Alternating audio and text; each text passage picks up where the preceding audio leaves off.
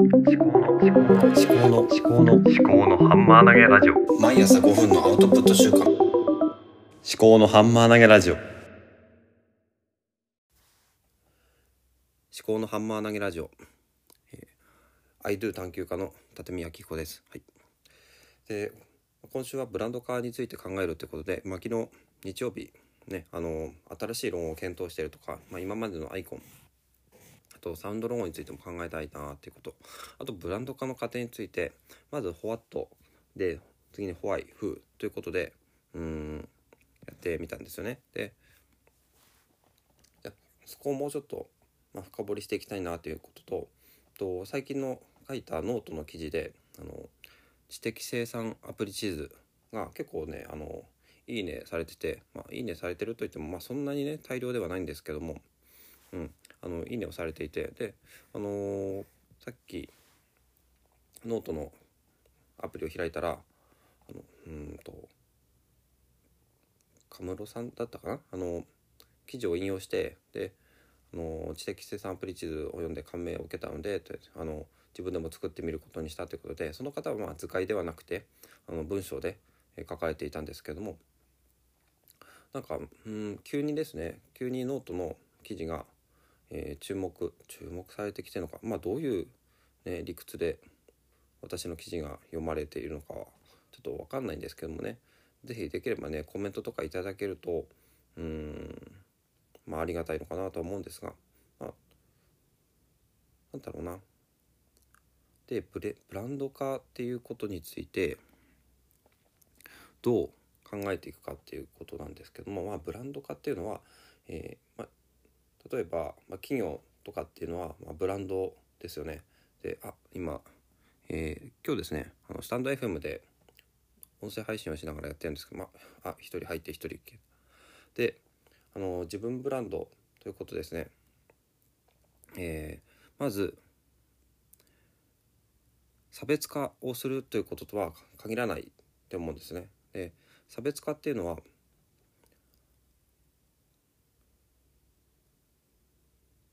人と違うことをするっていうことなんですけども、まあ、人間っていうのはいっぱいいるわけですよね。で、これ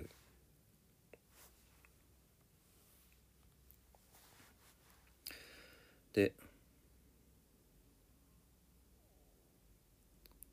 難しいな、えー、差別化とは限らない。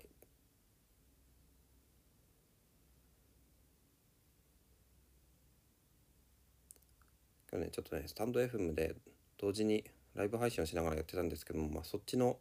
のリスナーが入ったかどうかが気になって、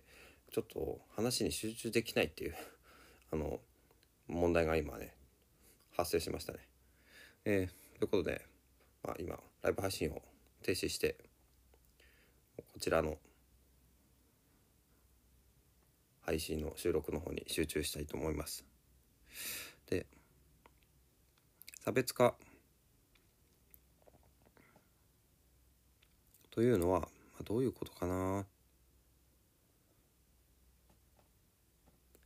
ブランドを作るには、まあ、差別化が必要だと思うんですけども、それって手段じゃなくて、なんか結果として、まあ、差別化されるもんだと思うんですよね。だから最初からこう人と違うことしようと言って、なんか変わったことばっかりしてても、それブランドではなくて、ちょっと変わったものっていうことになるんですね。だから何が大事かっていうと、多分継続性と、まあ、馴染みと、うん、その、なんだろうな、自分らしさみたいなものが欲しいんだなと思うんですね。で、同じ文章、同じ内容の文章とか、同じ内容の喋りをしていても、うん、勝手に差別化されるわけですよ。っていうのが、まあ、自分の存在自体が、まあ、唯一無二ですので、あの人と同じことをやるっていうのは、まあ、なんだろうな、コピー&ペーストとかしない限りは同じことにはなんないんですよね。だからどうしても自分の色っていうのが、まあ、そのうち出てくるわけですよ。だからなんだろうな、こうファンを作りたいファンを作りたいって言って、なんかあれやこれやしていくことよりも、うん自分の信じるものとか自分に対して誠実にいることっていうのはかえってまあブランド化になるのかなと思うんですよね。で、まあ、ブランド化ってど、まあ、ブランド化した状態っていうのはどういう状態かっていうと、まあ、昨日ちょっと考えたそのフォローされるっていうことが、まあ、多分ブランド化の一つの結果なのかなと思います。で、そのフォローされるっていうのはその将来に対しての、あの期待とかそういう見込みを、うん、考えての、えー、フォローだと思うんですよね。だからただね、フォローされるためにいろいろ頑張るんじゃなくて、まあ、結果としてフォローされるっていうことなんですよね。まあ、だから難しいんですよね。だからなんていうのかな、まあ、悟りを開くっていうのと結構似てると思うんですよね。その悟りを開こう悟りを開こうって考えるといつまでも悟りを開けないっていう、ただ目の前のことを淡々とあの大切にしてあの一日一日しっかり生きていくっていうのが結果悟りを開くということで、気がついた時には、まあ、あ悟り開いてたんだみたいなね、まあ、悟り開いたことないから分かんないですけど、まあ、そういうことなのかなと思います。だからやろうやろうと思ってやるとかえって遠ざかっていくっていうことは結構あるかと思うんですよね。だからそれを意識しないであの単純に歩き続ける走り続けるっていうのが大切なのかなと思うんですよね。うん、みんなそれぞれいろんなことをやってるわけで、まあ、自分も、まあ、自然とね自分がやりたいことをやってれば自分らしさっていうのが出てくるわけですよね。あんまりね意識しすぎないっていうことが大切なのかなと思います。あとは何でしょうね、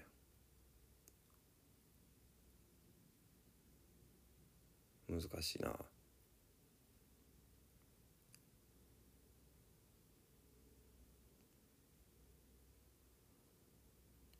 あそんなところかな。とりあえず今日、まあ月曜日なんで、まあ今週ね、またいっしゅうかん考えていきたいとは思うんですけども、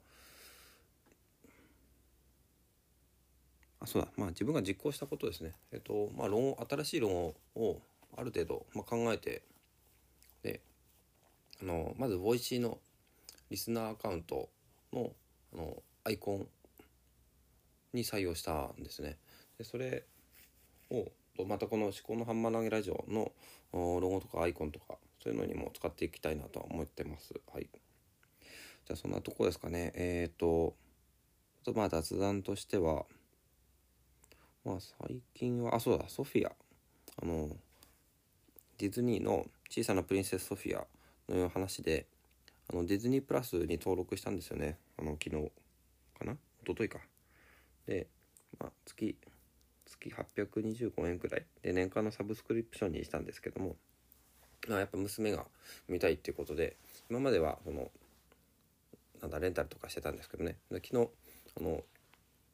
羊の、まあ、ベイリーウィークのお話で、まあ、誕生日でいちねんにいっかいお休みをっていうことで、まあ、そもそもいちねんにいっかいしかお休みないんだって思ったんですけども、で休みを取ったんだけども